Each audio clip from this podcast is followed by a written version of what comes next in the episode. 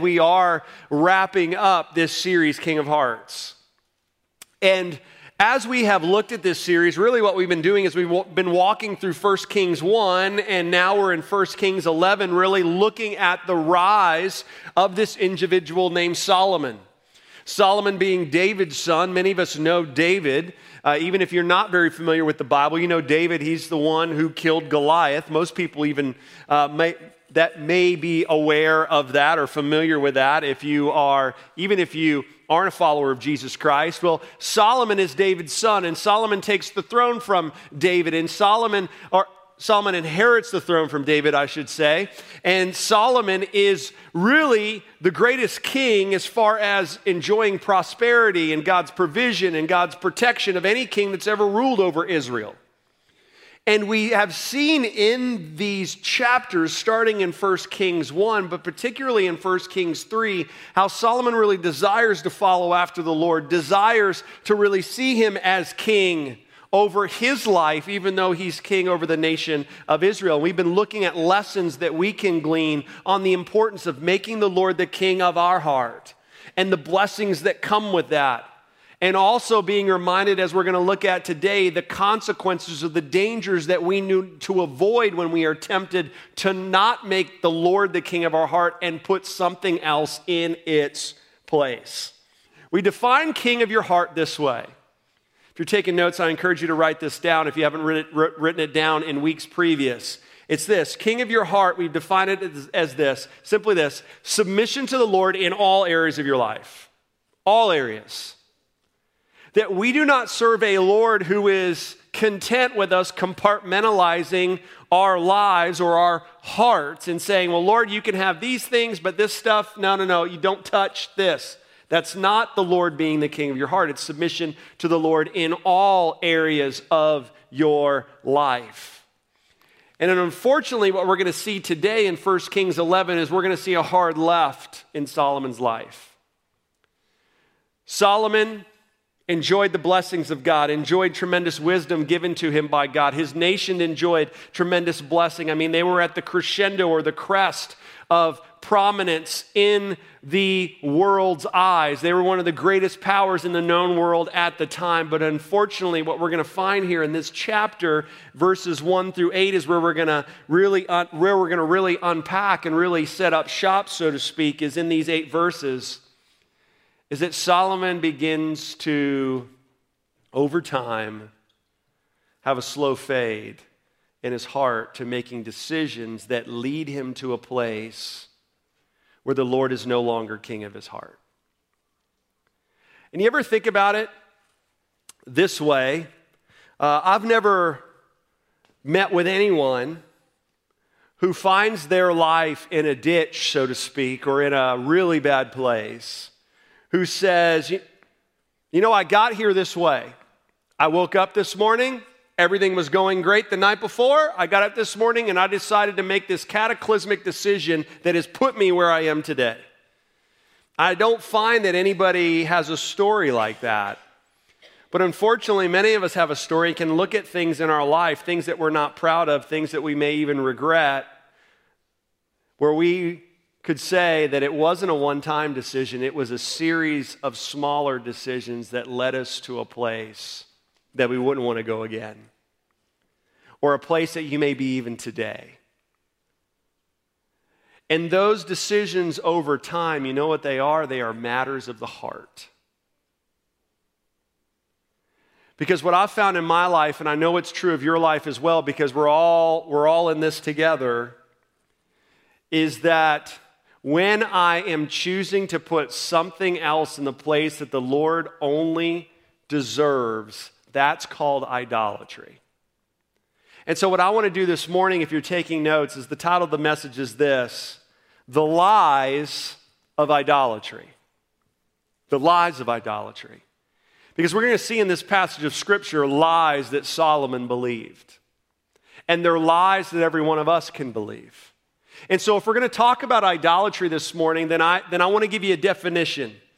Because this week I was thinking, what's a definition that really gets at the heart of what idolatry is? And it's this it's looking to anything other than my relationship with the Lord, believing it will give me greater meaning, value, significance, or security. So if you don't normally take notes, I want you to write this down in your phone, on your notepad, whatever it is. I want you to write down this definition. Because when I am living this way, I am practicing idolatry. Let me read it again. Looking to anything, keyword anything, other than my relationship with the Lord, believing it will give me greater meaning, value, significance, or security. And remember, we talked about in weeks past that I can be practicing idolatry with things that, in and of themselves, are not bad things. But a good thing becomes a bad thing when it becomes the main thing in my life. And where my heart will drift when it drifts to something other than the Lord, it is that. It's me believing, no, no, no, this thing, this relationship, this person, this job, this opportunity whatever it may be, these accolades, these accomplishments are going to give me greater meaning, greater value, greater significance, greater security. And so what happens? Our heart drifts from making the Lord the king of our hearts to something else. And so, what I want to do this morning is give you three lies that your heart and my heart believes when it is practicing idolatry from 1 Kings 11, verses 1 through 8. But before we get into it, would you pray with me as I pray out loud? And let's pray that our lives are postured in such a way that we're ready to allow the Word of God to shine a light on our heart to reveal is there something in my life that I am allowing to take the place that only the Lord deserves? Am I practicing idolatry? Lord, where am I believing a lie in my life? So you pray that as I pray out loud. Lord, I thank you today for the already the opportunity to remind ourselves of who you are.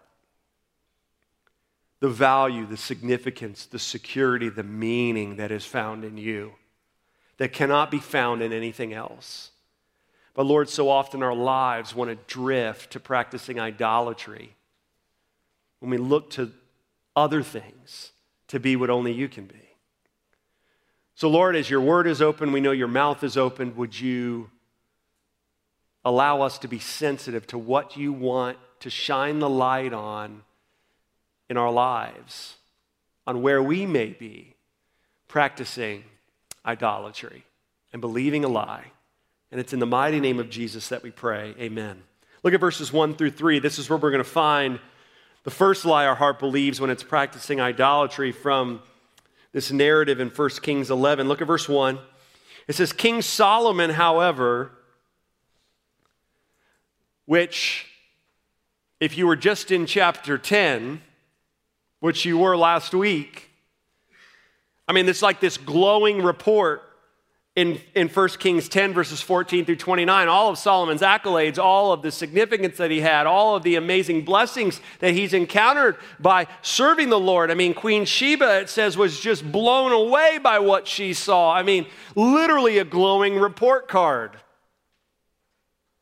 But now we come and it says, King Solomon, however, that hard left that I was speaking of, loved many foreign women beside Pharaoh's daughter it's interesting that phrase, beside Pharaoh's daughters, as I studied it this week, many commentators believe that that indicates that Pharaoh's daughter may have converted to worshiping the Lord as the one true God because she singled out from the other foreign women. We don't know for sure, but I think that's interesting.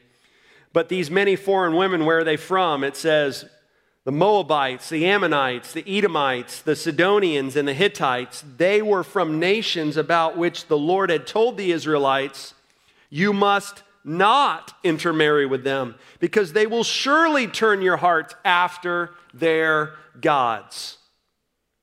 I mean, it just once again emphasizes that fact that we talked about a few weeks ago that the reason why the Lord gives this instruction to his people not to intermarry with foreign women who worship other gods or foreign spouses that worship other gods is because there was not some racial prejudice there, but because the Lord knew that there would be a temptation to worship their gods. Once again, God's instructions in his word are not meant to be a killjoy or a wet blanket on your life, but they're meant to guard you from what is not best. And God makes this clear by, or the person writing First Kings makes this clear by reminding a command of God that Solomon would have known. Look at what it says at the end of verse 2. It says, Solomon held fast to them in love. You're going to find that the language here is very descriptive. Verse 3 He had 700 wives of royal birth and 300 concubines, and his wives led him astray. And it's not the idea that it's the wives' fault that Solomon's heart was led astray, but because of Solomon's decision to do what God told him not to do, that was the reason why his heart was led astray. That's the point. But when we read this passage of Scripture and we unpack it this morning, here's what I want to encourage you with. Don't judge Solomon, because Solomon's just like you and me. He's weak like you and me. He believed the same lies that so many of us may be even believing today. It's just his, his weakness is pointed out in Scripture for everyone to read. And his weakness, obviously, was women, particularly foreign women. So let's not gloss over the fact of what verse 3 says, okay? Because some of you are like, how's Johnny going to talk about verse 3? So let's just deal with it. I mean, 700 wives. We just think about that. Like, if you're married today, you have enough to do in keeping your relationship with your spouse where it needs to be, let alone multiplying that by 700. And not to mention 700 wives, but he also has 300 concubines, so individuals that aren't even his wife.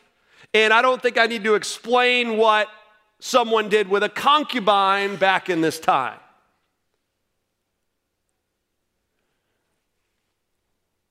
Now, the reality is that we can't also gloss over that in these times, remember I said this when we were at the beginning of this series, that Solomon married 700 wives, I'm sure because of political reasons. Because when you went and wanted to make a treaty with a nation, what would you do? That king would give his daughter to be your wife, and for sure there was political reasons for Solomon having this many wives, but this wasn't just a political motivation. Why? Because it says he loved them he held fast to them in love. That word held fast is actually the same word that we find in Genesis 2:24 when it says a man shall leave his father and mother and hold fast or cling to his wife and they will be one flesh. That's how tightly Solomon was holding on to these things. What was he doing? He was holding on to something that caused him to loosen and lose his grip on the thing that was most important to his life at one point. See, that leads us to the first lie. Here it is. This is a lie I believe when I'm practicing idolatry that my heart choosing to disobey God's word in order to pursue what it loves is best for my life. That's a lie. It's a lie that my heart believes when I am involved in idolatry. What is that thing in my life that I know it will motivate me to disobey God's word. But I still want to pursue it because I love it. And I'm deceived into thinking that even though I disobey God's word to pursue it because I love it, that it's going to lead to what's best for my life. That is a lie that I have seen lived out over and over and over and over and over again with the people that God has given me the responsibility to counsel. Unless you think that I am judging someone else, I've seen that in my own life. that something else begins to capture my heart and I want it so bad that I really don't care what God's word says about it. I still want it because I've gotten caught up in believing that I can disobey God's word, pursue this thing, and it still cause me to experience the best, God's best in my life. Now, Solomon knew exactly what God's word said. Now, obviously, not all the Bible was written up to this point, but let me read you a couple passages of scripture that were written at the time that Solomon was king that directly speak to the decisions that Solomon was doing that clearly would have indicated to Solomon that he was disobeying the Lord and pursuing what he loved. Deuteronomy 7 3 and 4 says this You shall not intermarry giving your daughters to their sons or taking their daughters for your sons, for they should turn away your sons from following me to serve other gods. Deuteronomy 17 17 is instructions for the Lord. From the Lord to Israel when they appoint a king. And one of the requirements of this king says this He shall not acquire many wives for himself. Why? Lest his heart turn away. We are so easily susceptible. And when I say we, I mean not just you, I also mean me. We are so susceptible to believe that we are the exception to God's prohibitions. Are we not? Well, Johnny, I know God's word says that. I know God's word says that if I trust in Him, He'll make my path straight. I know it says in Psalm 119 that His word is the light into my path. But you know what? I really, I really believe that I that this is what's best. And we get caught up into making that decision that's in direct contradiction to, frankly, many passages of Scripture that most of us probably know very well, that we could even identify as things that could contradict the way that we're living, but we do it anyway. Why? Because we get caught up in the lie that we're the exception to the rule. It's not going to happen to me. Oh, I know there's people that have done the same thing that I've done, and, and, and, and I see the way that that has hurt their lives and messed up their marriages and messed up this, or, or, or really caused them to have to, to wish that they could go back and change it. Yeah, I've heard those stories, but I'm the exception. Why? Because we're believing a lie. That I can disobey God's word to pursue what I love, and it's going to be best for my life. Makes me think of all the way back to the beginning of humanity. In Genesis 3 1, where the serpent's there tempting Eve, and Adam's right there with her. And he says to Eve this phrase Did God actually say? How many times has that played, that phrase played in your mind when you're wanting to disobey God's word to pursue what you think you love, believing it's going to be best for your life? I'll raise my hand. Uh, did God actually say? Is that really what it means in the Greek? I don't know. Let me look for another translation. Is that what it says in the message? Or the NIV or the New American Standard, the ESV, or whatever other translation. Oh, is that what it says in King James? Isn't that what we do? Did God actually say? And what was the serpent, the enemy, doing to Eve? Placing doubt in her mind that God didn't know what was best for her life. He was causing her to believe a lie. Believing that I can disobey and not face consequences. You know, as I was studying this passage of scripture, I thought in my life of what were some things that I've done that I disobeyed and I actually saw the consequences of it. Now, some of you are going to wish I would have told another story, but I'm going to tell this one.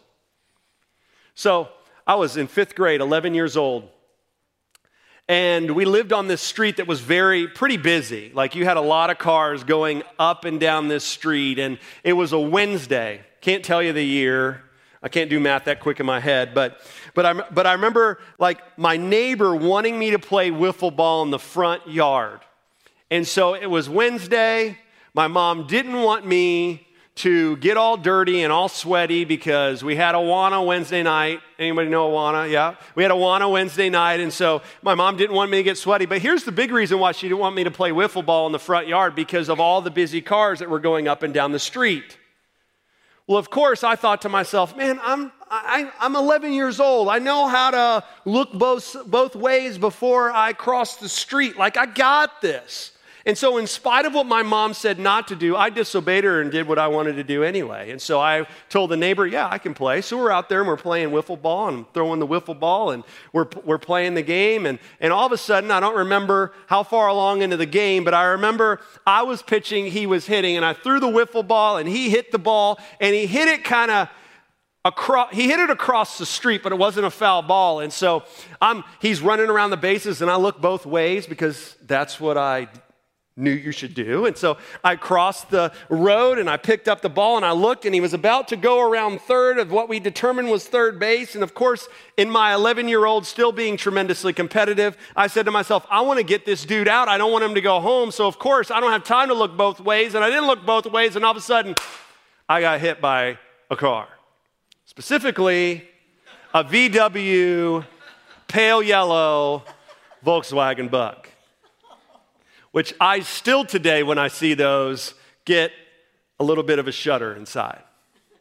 This thing was going about 30 miles an hour. The reason why I know is because the cops had to come out and the ambulance almost came out. And so I remember getting hit at 30 miles an hour, 11 years old, probably 80 to 90 pounds soaking wet. I'm still convinced to this day that when I get to heaven, I'm going to see this replayed and there's going to be a guardian angel with his hand on the top of that hood of that Volkswagen bug so that it didn't totally cream me, and I'm still here today. And I remember when I got up, I looked, look around, and all I said, I have a, I had a big gash on my elbow, and I remember holding my elbow, and, you, and I remember vividly what I said. I did not say, I knew there wouldn't be any consequences for disobedience.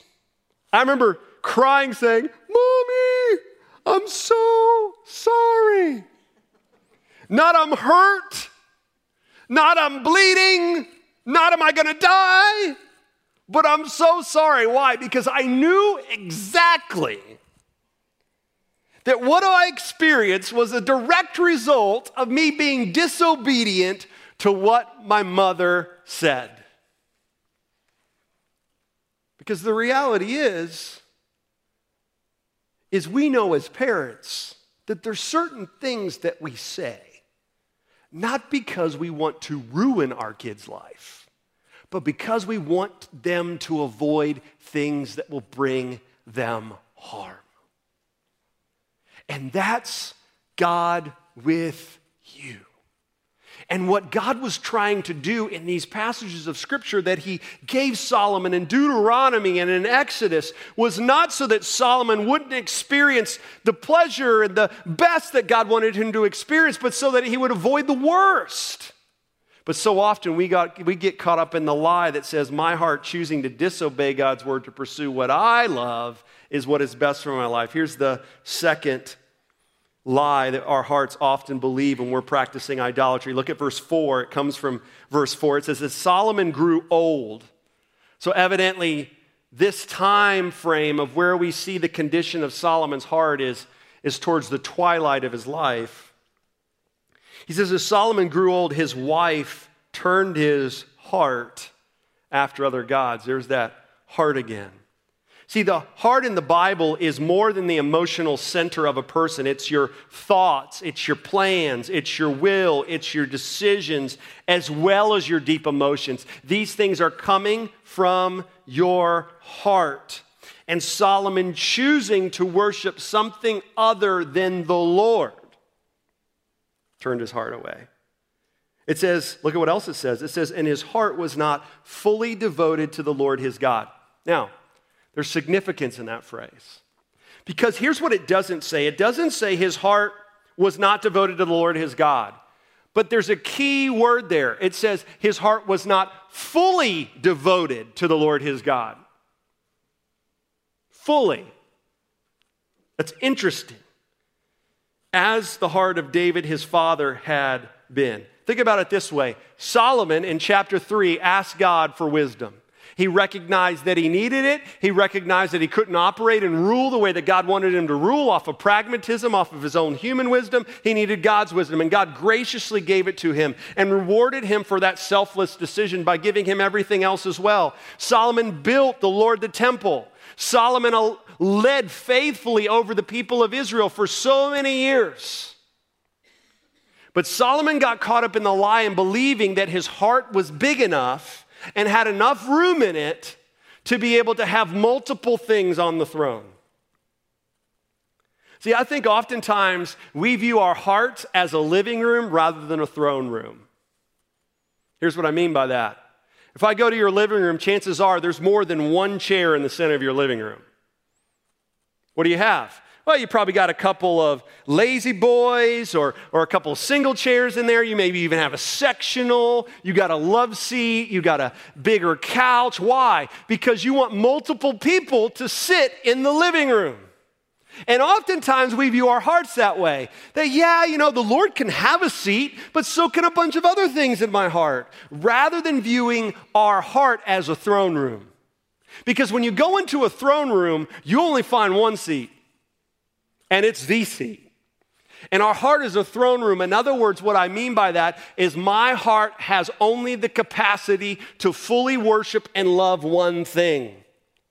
But see, when we are practicing idolatry, we fall into the second lie that comes from verse 4 that says this My heart has the capacity to fully love God and love my sin.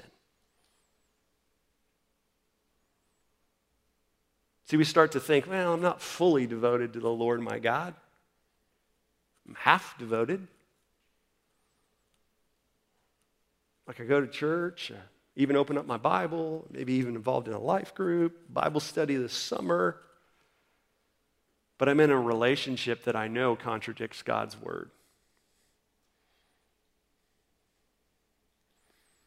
I know I'm living and operating my business contrary to God's word and operating with a lack of integrity, but I'm still going to church and I'm doing this and I'm doing that.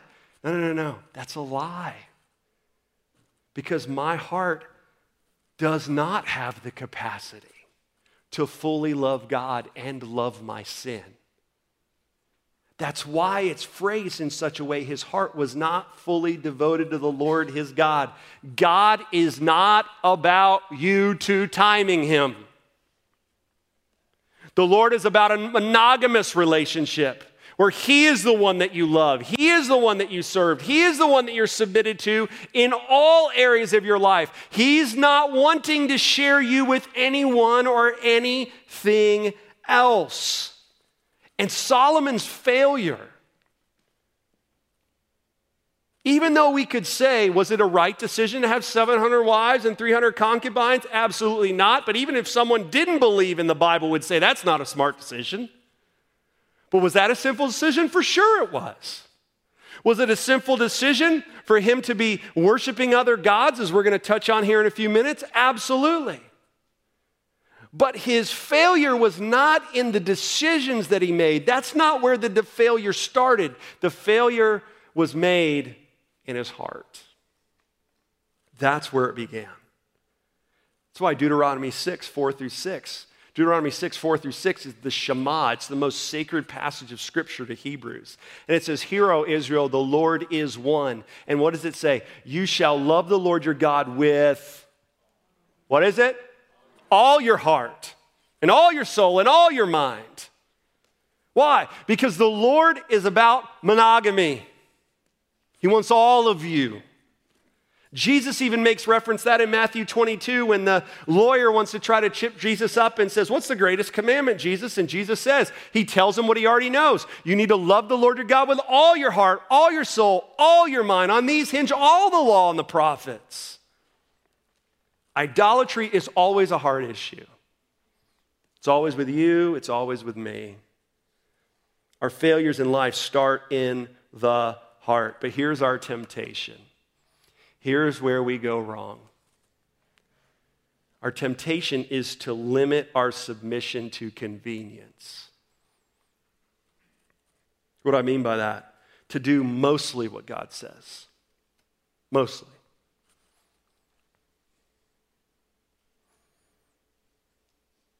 Mostly.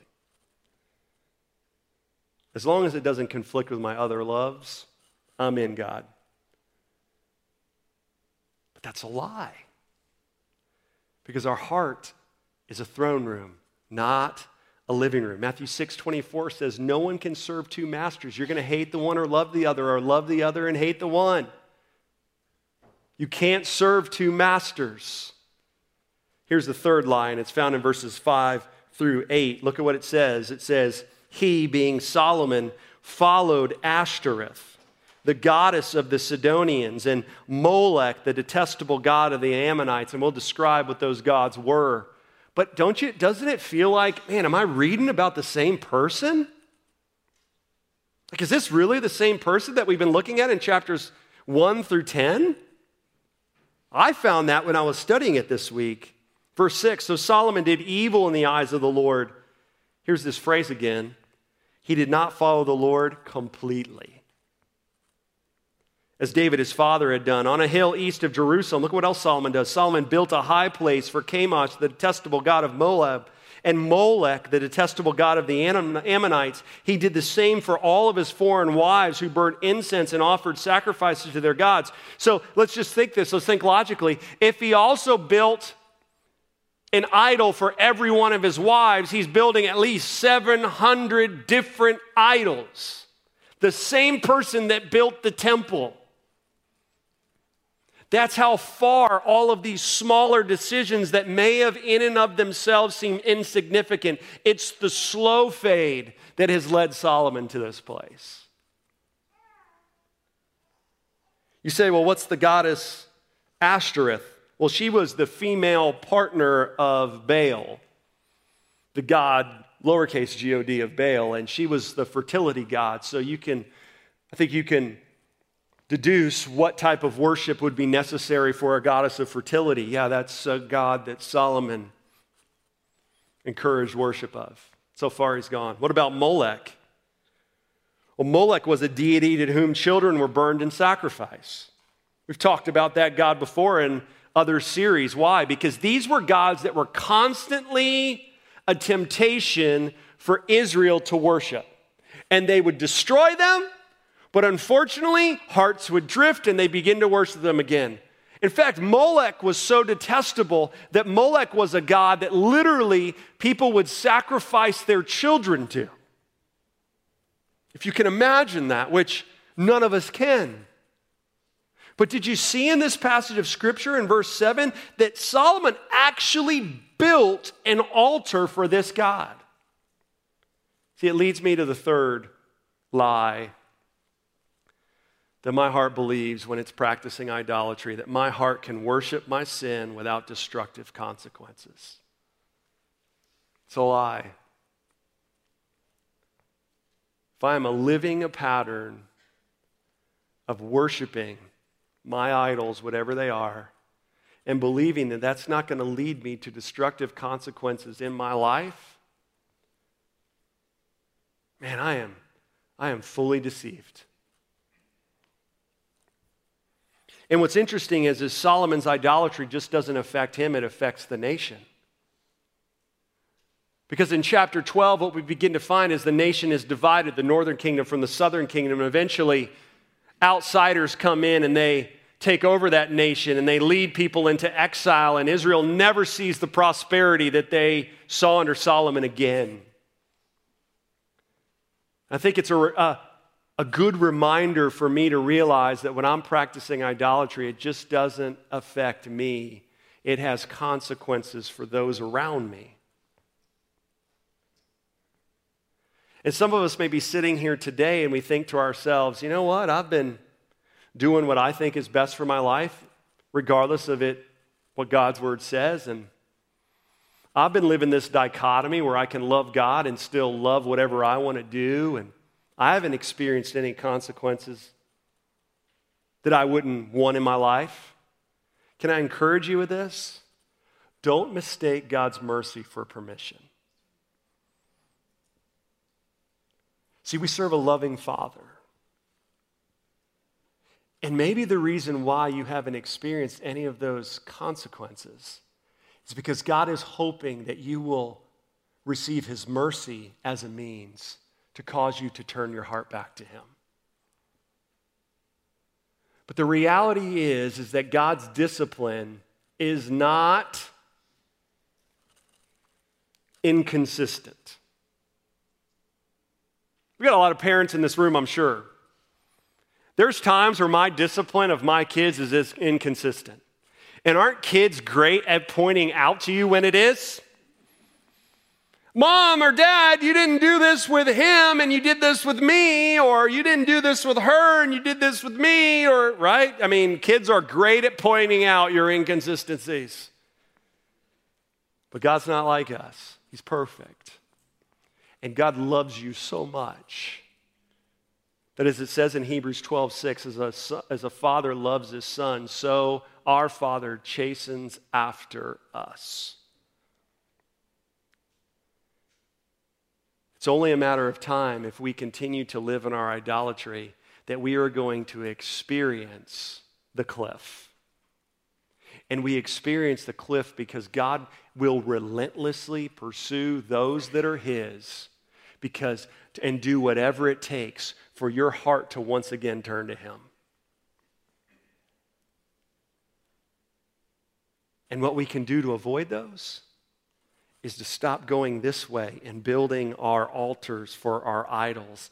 And literally, if you remember, taking the figurative hang- hammer and smashing them and saying, Lord, I'm coming to you to pursue you. I'm taking whatever else is on the throne in that throne room of my heart, and I'm acknowledging you, and I'm submitting to you, and I'm bowing down to you, submitting to you in all areas of my life.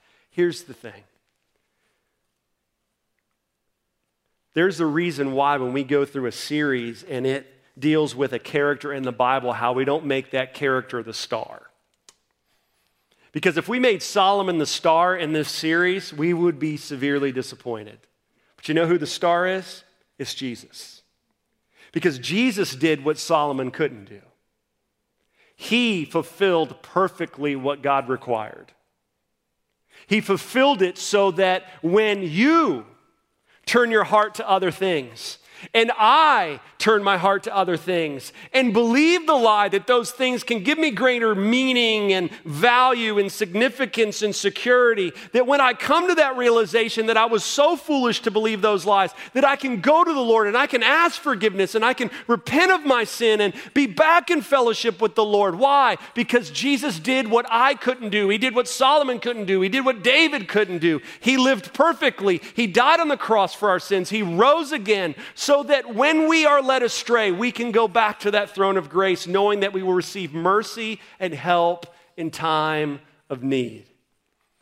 Every head bowed and every eye closed. And I just want us to just examine our heart and say, Lord, where in my life have I been believing a lie? And confess it and repent of it and know there's mercy and grace to help in time of need. Oh, that's the beautiful thing about our loving Father. He, there's no, there's no certain mileage down the road of our idolatry that we cannot turn around and receive God's grace. God's always there. That's why it says in James, draw near to God, and he will always draw near to you. And maybe that's what you need to do. Lord, forgive me. Forgive me, Lord, for thinking that I can disobey you and still experience what's best for my life. God, forgive me for believing that lie. God, forgive me for believing that my heart has enough capacity to love you and also to worship other things as well. God, forgive me of that. Maybe you need to say, God, forgive me for taking a good thing and making it a bad thing because I've made it the number one thing in my life. Or maybe believing that you can worship your sin and not experience the consequences, and you've mistaken God's mercy for permission. Or maybe you're experiencing those sinful consequences right now, and I want you to know that God wants to absolve that regret and absolve that guilt as you confess your sin and look to Him. But you know what motivates us to turn our hearts back to Him? It's His goodness. The Bible says God's loving kindness is what leads us to repentance. It's reminding us of the goodness of the Lord because God's goodness is always chasing after us.